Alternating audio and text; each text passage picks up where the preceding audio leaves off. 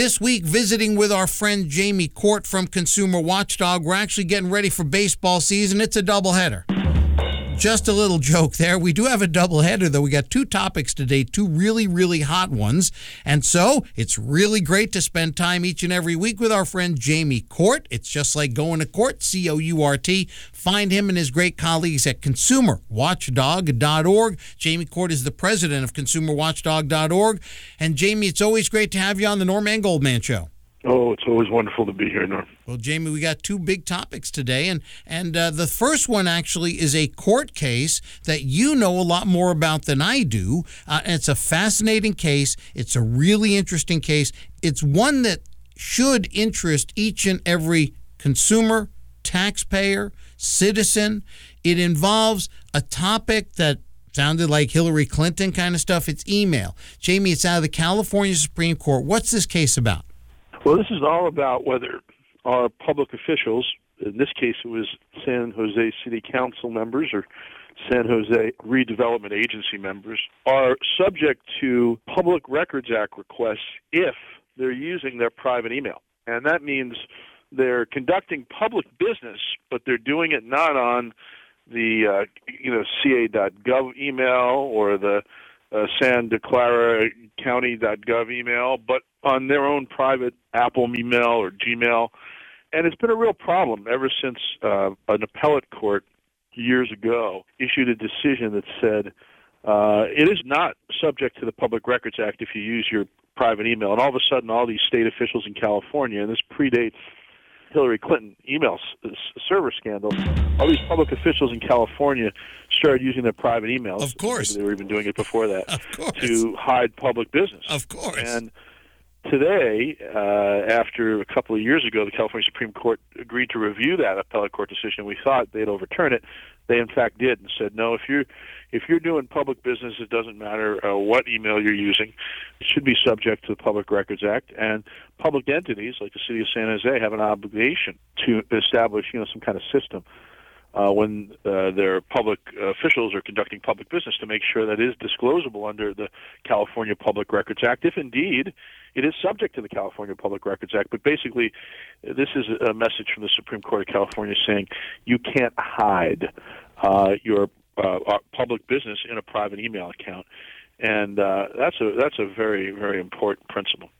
Well, Jamie, it seems to me that what the Court of Appeal had done is said, look, the, the decision turns on the status of the ownership of the email account, right? I mean, it was this very formalistic approach. They said, if that's a Gmail account, hey, that's a private email account, so it's got to be private.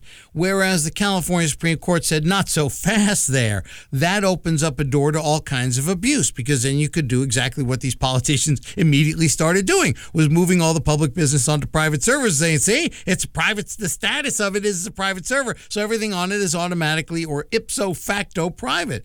The truth of the matter is, is that the law says we never exalt form over substance. We exalt substance over form. And if government officials are conducting public business by email, it doesn't matter what the status is. It's a public document. Jamie, it seemed to me that's not a really difficult or controversial concept. Was this a unanimous decision out of the California Supreme Court? Seven members said uh, yes. That's unanimous. Uh, there it is.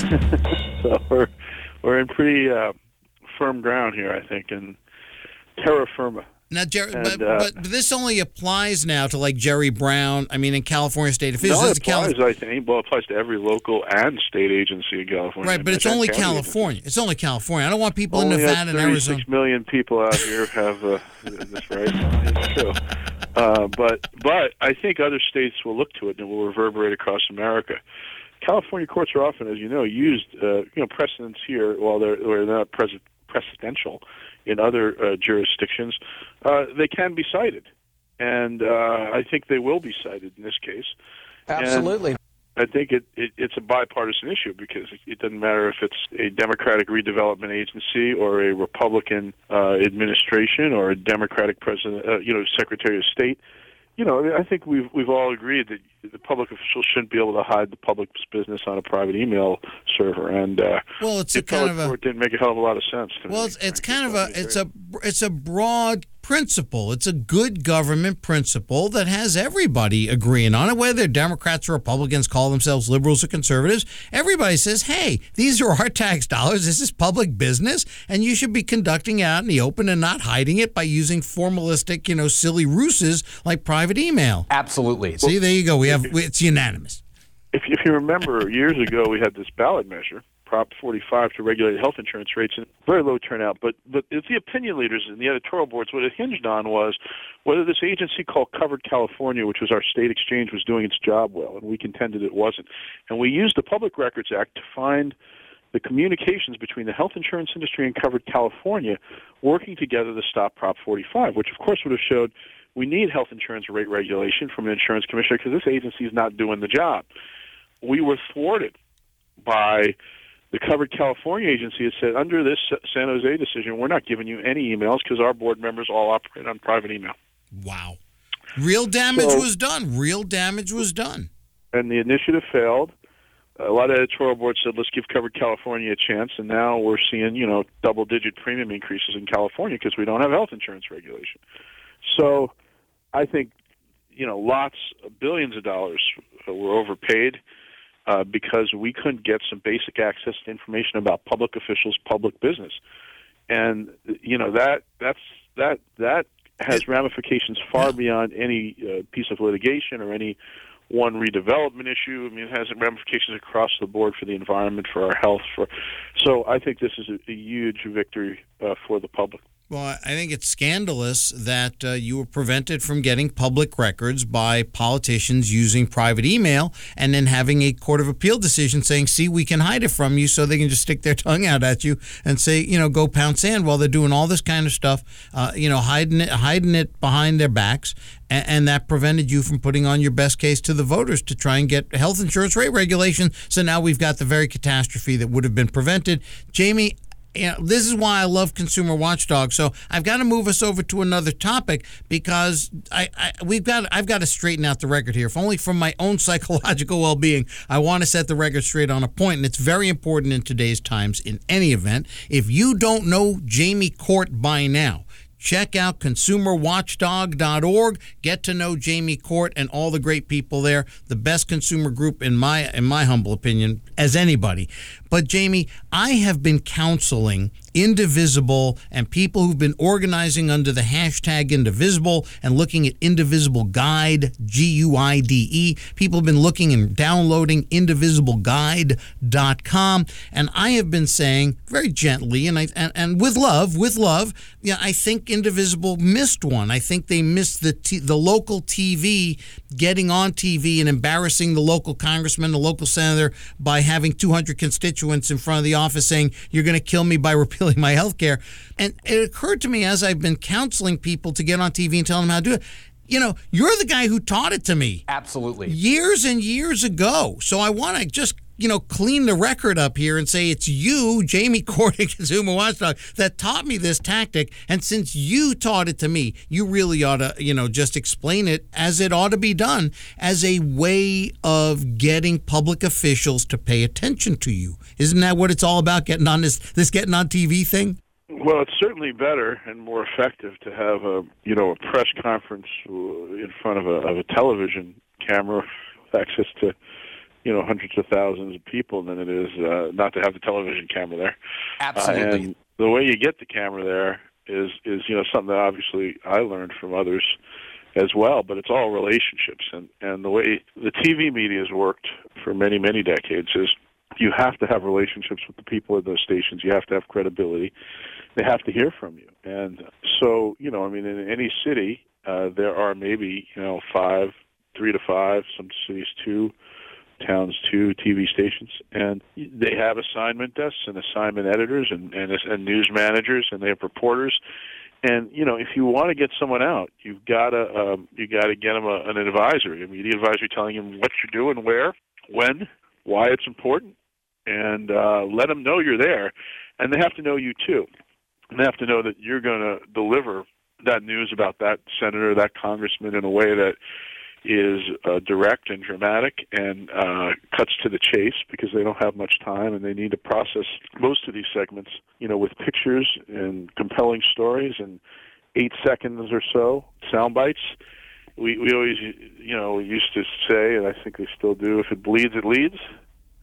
So the more dramatic, the more blood, more likely you are to get TV stations there because they care about ratings to tell your story. And then, of course, your senator or congress uh, person is going to be a lot more uh, impacted, or your state re- representative, or your local city council member if you have cameras there.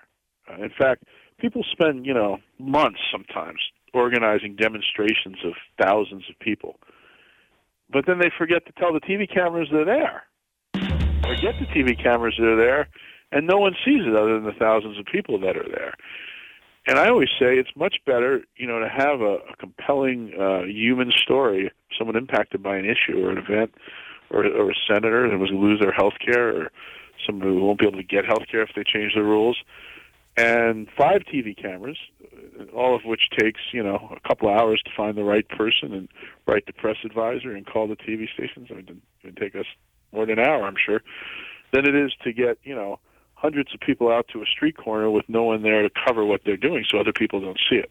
So being strategic and making sure you understand what your platform is and who's watching and and and TV still is where people get most of their news, their nightly news. Well, Jamie, I, comes from TV. I have been to lots and lots of press conferences, and uh, and I have seen reporters say where are the victims? I mean, they show up. The sound truck shows up. The reporter comes barging out, and the first thing the reporter says is, "Where are the victims?" Because the reporters don't have a lot of time, right? They got to get the video. They got to get back to the to the station, cut it up, right? Do they got to do their separate little stand up to introduce the thing, and they need victims. And it's what you said, and I really don't want to let that just pass. It needs highlighting. They want compelling human stories, and the way the reporters I've always seen, where are the victims? They want victims. They want somebody to say, I have cancer. Obamacare has saved my life. If you kill Obamacare, I will die. That's what they need. But if you promise the TV reporters that you've got these people, you must deliver. Because if you show up and they show up and you don't have victims, they're going to say this person isn't real and they'll never listen to you again and you won't get any TV coverage, right? Yeah, I mean, you have to make sure that they, you know what they know you you've got what they're looking for, which is someone who can tell the story that needs to be communicated in really emotional human terms. It doesn't go on forever. You know, can give you uh, the, the the eight seconds, the story in eight strong seconds, uh, in big strokes, because and, and realizing the whole TV piece may be a minute, or a minute and a half, or at most three minutes. And your part story. of it is going to be a tiny fragment of that. Your story is going to be, you know, a very small part, and they need to see it with pictures. This is TV, so you need to have visual imagery. You have to have, uh, you know, we've done all sorts of things. One, one of uh, my favorite, I'm actually looking at a picture on my wall years ago. Uh, we were protesting at Chris Cox's office. Congressman Chris Cox. We called it the Cox. At the time, he was before he became the head of the SEC and uh, helped destroy the uh, economy. helped yes, and he was under George W. Bush. He was actually a he was a securities lawyer originally before he went into public office, and he was a, he, he represented uh, swindlers. So what better person to put in charge of the SEC? anyway, um, he he. So we were. I was much younger then. We had a young child, Steven Olsen, who uh, couldn't see and couldn't uh, had had cerebral palsy because of medical negligence in, incident, and Cox was trying to put a, a limit on the rights of victims to sue federally. So we had Steven, mom and dad, Kathy and Steven Olsen, in a stroller with some signs and a big pail of manure because we were going to give back to Congressman Cox exactly what he was given to the people of California by saying these caps on uh, victims have worked for people.